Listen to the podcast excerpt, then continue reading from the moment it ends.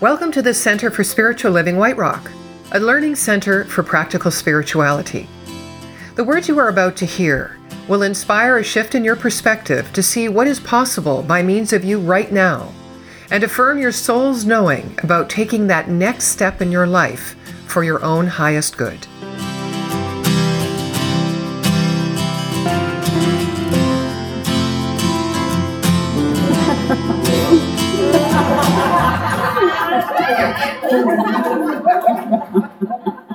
Looks like a family living room here today. A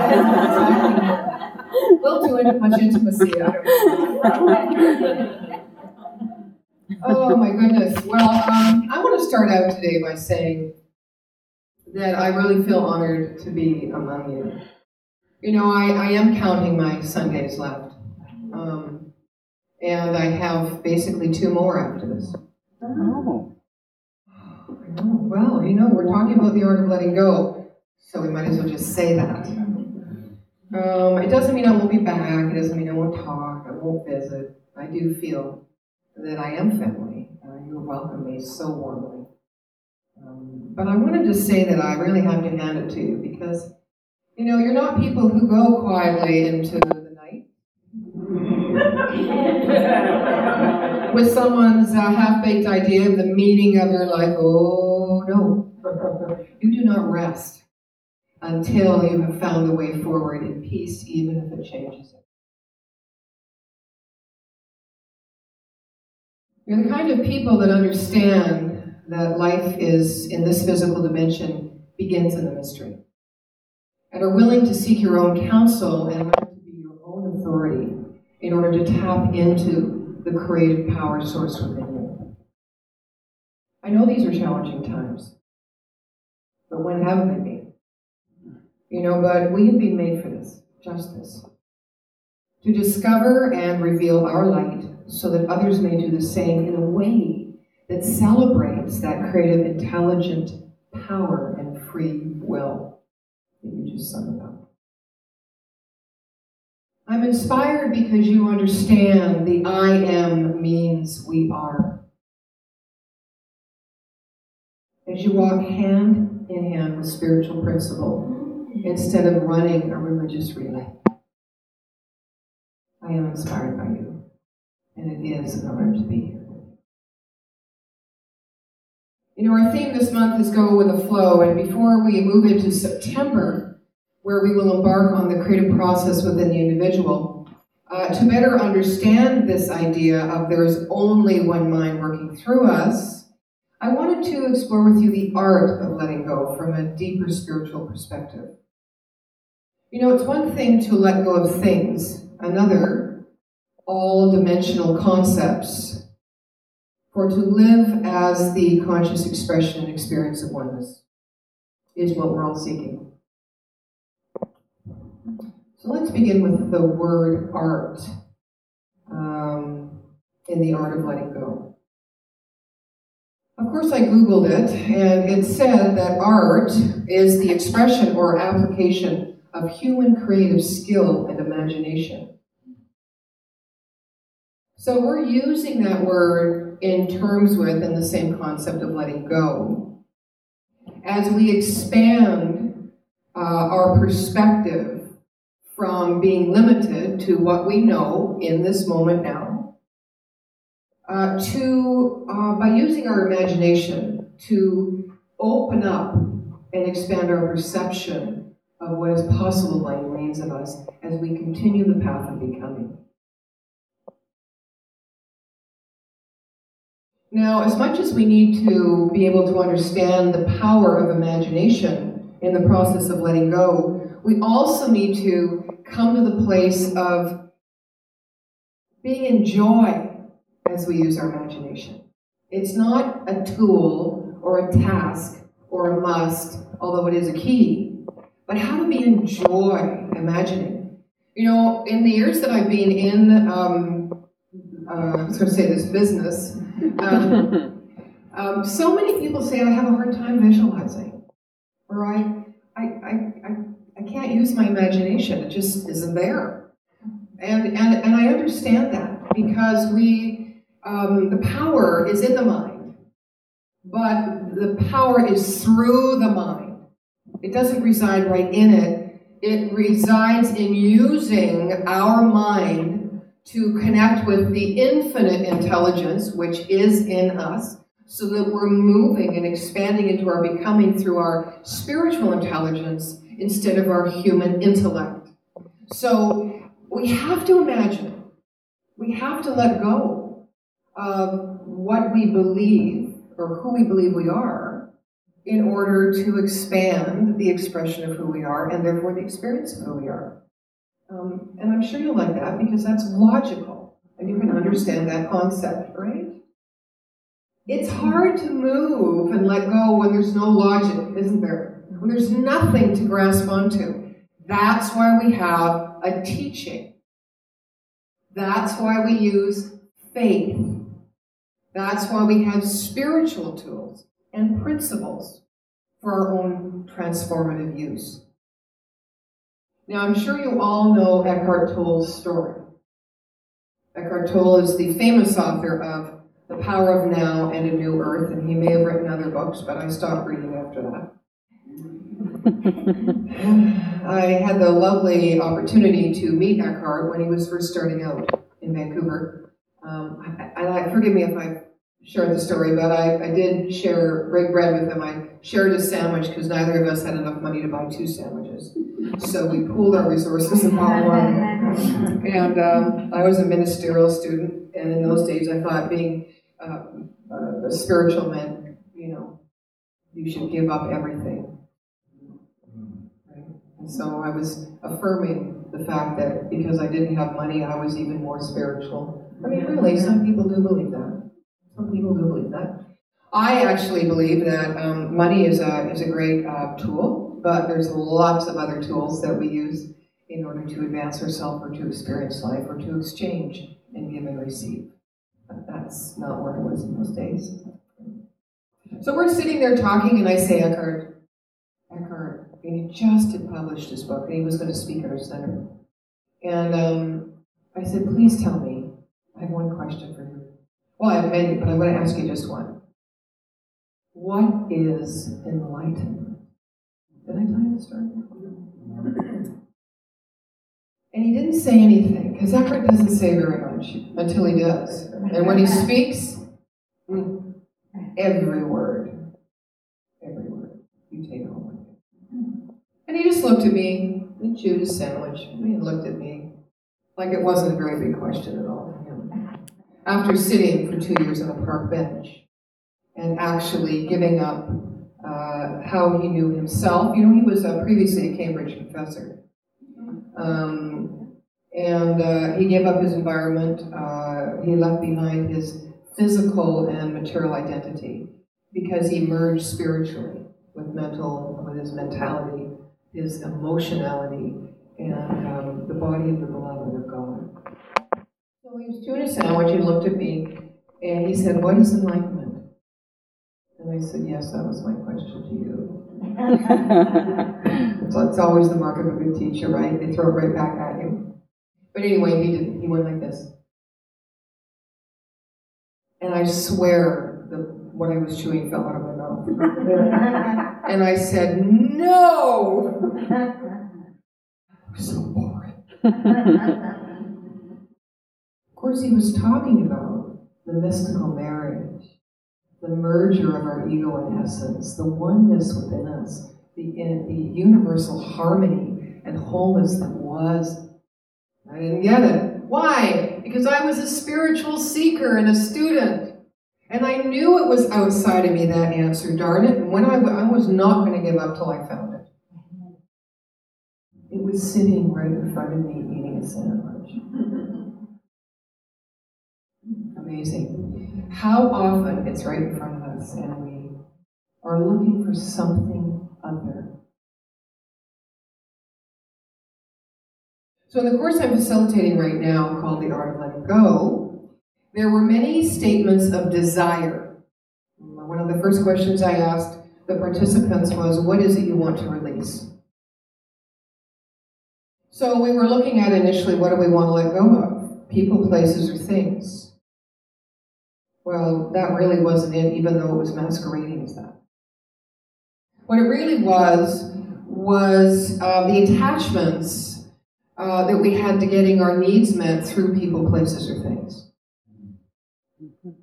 And then we quickly went underneath that, the layer of attachment, to the layer of core belief that created the attachments.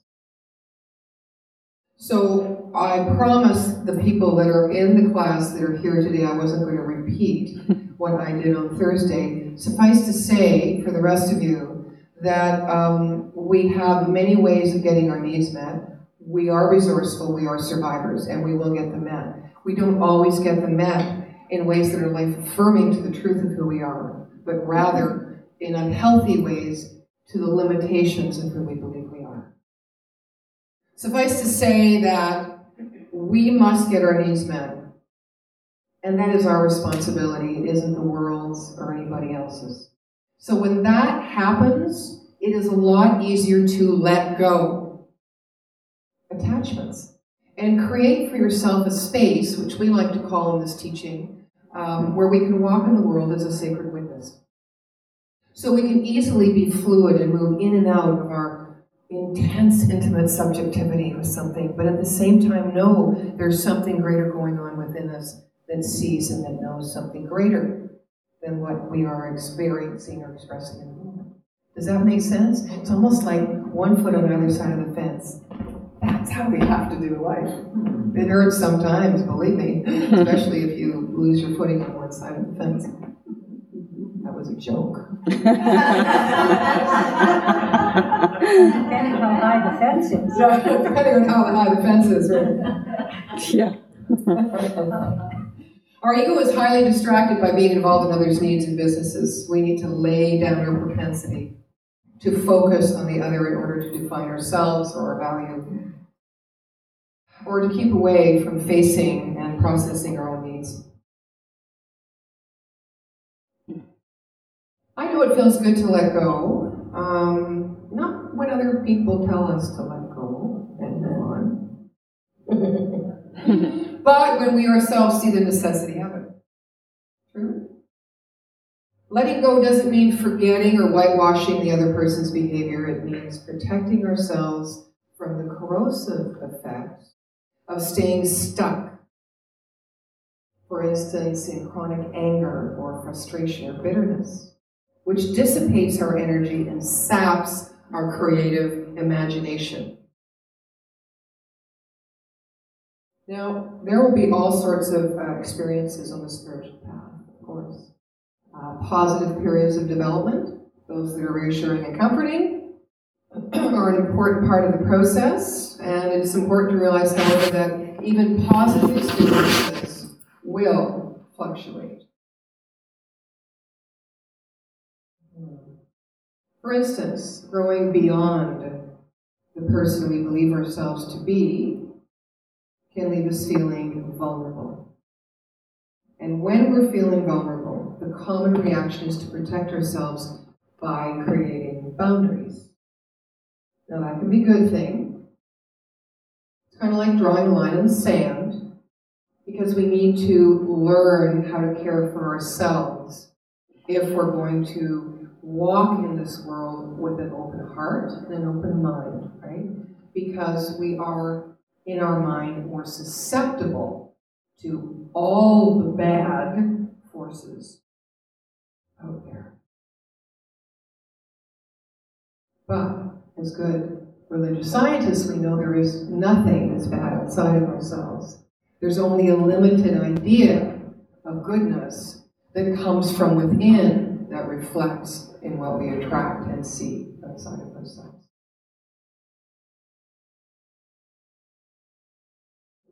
now, don't we all love those great spiritual highs? Those peaks. Wow.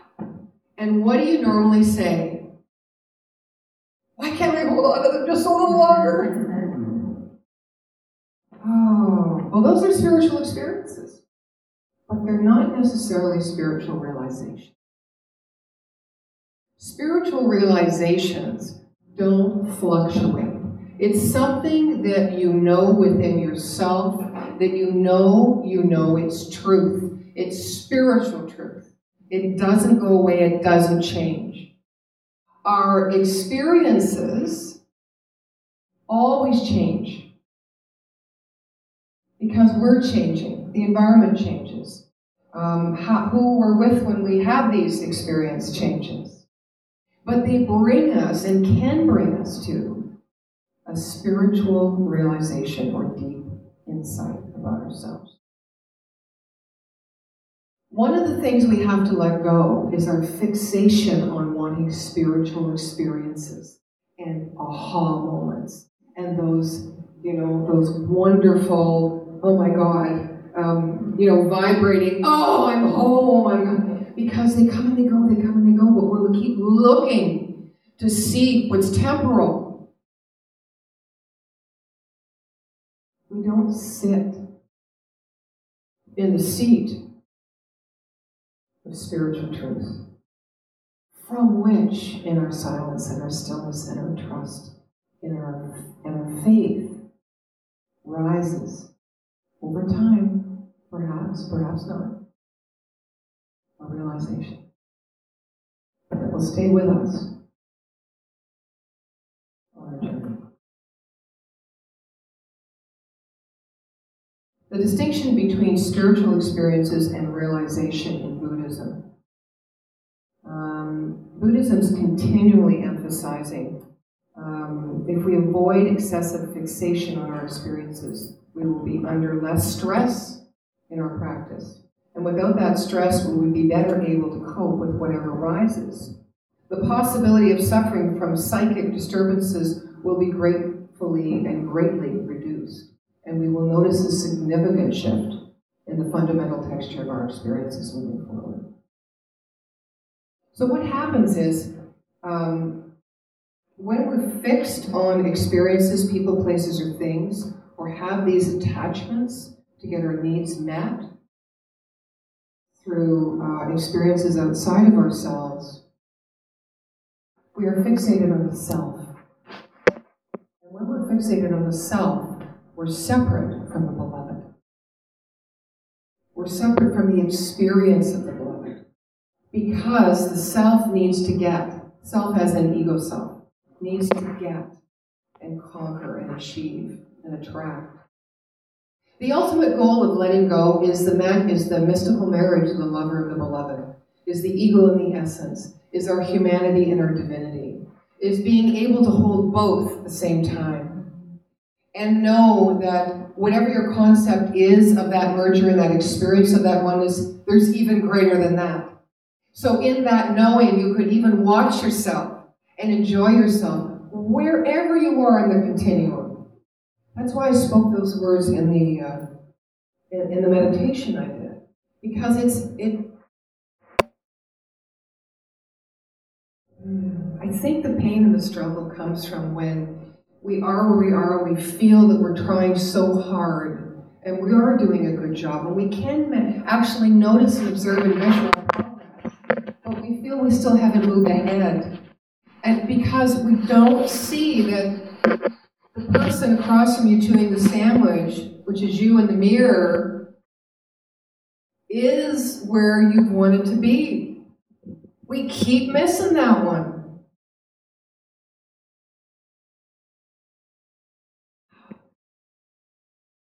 And I, for one, want to be amused about this journey. I'm done with beating myself up about this. Totally Yeah, judgment thought comes up. Sure it does. A critical thought comes up. Sure it does. And I just go, later or not. You know, but knowing whatever is, is all there is. So important. Um, so I want to share a story with you, and it's a Buddhist story. Um, actually, it's a Zen story from Zen meditation. Now, it's not uncommon that uh, Zen students keep in touch with their teachers, um, regular contact with their teachers concerning their spiritual progress. So, in this uh, particular story, a Zen student has a penchant for writing to his teacher monthly with an account of his development. His letters began to take mystic, a mystical turn when he wrote, I am experiencing a oneness with. Well, when his teacher received this letter, he merely glanced at it and threw it away. The next month, the student wrote, I have discovered that the divine is present in everything. Now, we're looking for that too. We, that's part of the process, right? His teacher used this letter to start a fire. A month later, the student had become even more ecstatic and wrote, The mystery of the one and many has revealed itself to my wonder. At which his teacher yawned. The following month, another letter arrived, which simply said, There is no self, no one is born, and no one dies. At this, his teacher threw his hands up in despair after the fourth letter. Um, uh, the student stopped writing to his teacher. That was it. And after a year had passed, the teacher began to feel concerned. So he wrote to a student, asking to be kept informed of his spiritual progress. And the student wrote back with the words, Who cares? When the teacher read this, he smiled and said, At last, he's finally got it. that is a mic drop. Are you done? No, I'm Oh. not done. I should be done. Eleven thirty, one thirty. I'm having in another world.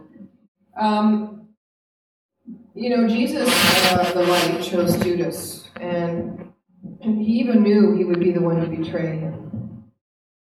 So why did Jesus knowingly bring the dark night upon himself? Perhaps because he knew that he must experience and express the fullness of life in order to transcend.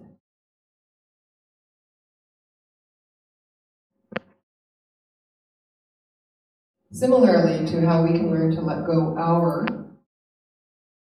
codependence, our attachments, our people and systems, by taking responsibility to get our own needs met.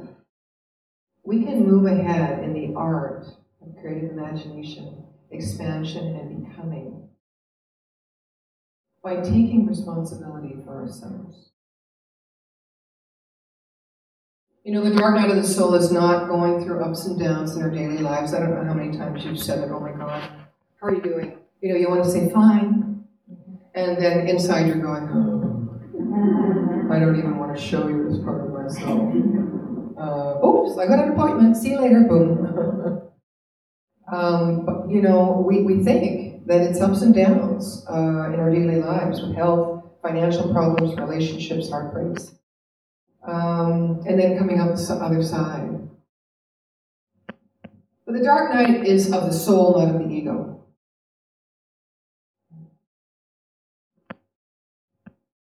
It's an emptying of the self. It's a creating a big enough space for the essence of the spirit to move in lock, stock, and barrel. That is the dark night. And if you want to read more about it, read St. John of the Cross. He not only talks about the dark night, he talks about of the soul, he talks about the dark night of the spirit. So ultimately, we need to let go of our concepts of everything.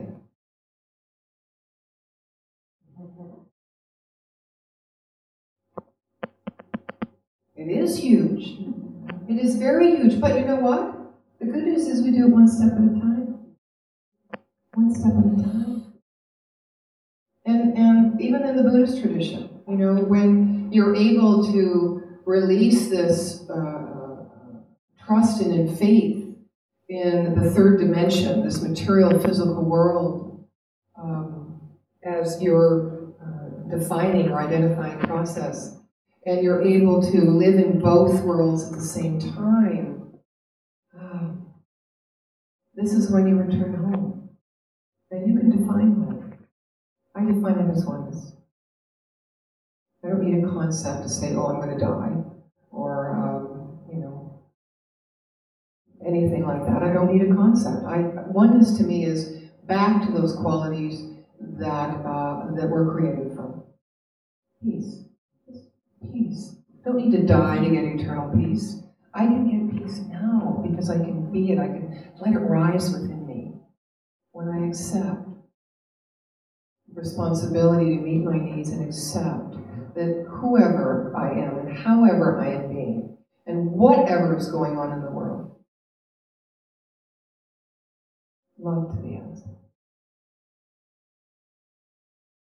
That God is right. God meaning infinite intelligence in divine right order.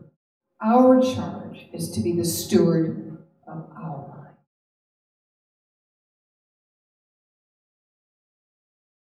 There's no greater gift that we have or that we can give.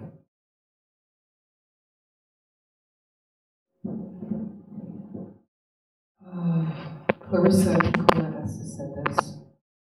I know something, as you do. It is that there can be no despair when you remember why you came to earth, who you serve, and who sent you here. The good words we say and the good deeds we do are not ours.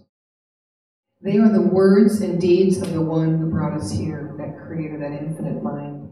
In that spirit, she says, I hope you will write this on your wall. When a great ship is in the harbor and moored, it is safe. There can be no doubt. But that is not what great ships are built. We are blessed with the inherent desire and ability to stay the course, no matter what the course. So, once again, um, I'm really honored to be walking with you in this thing called this beautiful thing called life. And so it is. So it is.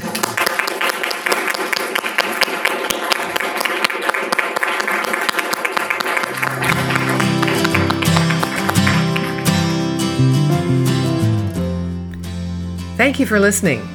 If you've received value, we invite you to share this podcast and check out our website to register for our Let's Connect weekly newsletter, providing thought provoking blogs along with the details of our upcoming courses and events. Blessings on your journey.